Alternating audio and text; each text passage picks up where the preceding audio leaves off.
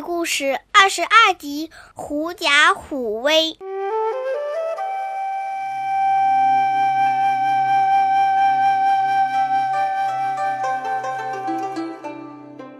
老虎逮住了一只狐狸，刚要吃它，狡猾的狐狸说话了：“你不要以为自己是百兽之王就想吃了我，知道吗？我是王中之王。”“呵呵呵，王中之王！”老虎吓了一跳，这时，狐狸又说：“你不相信我的话，那咱俩就出去走走。”于是，狐狸就大模大样的走在前面，老虎跟在它后面。树林里的小动物们看见走在狐狸后面的老虎，都吓跑了。可是老虎还以为他们是害怕狐狸呢。小朋友，你现在知道“狐假虎威”的意思了吗？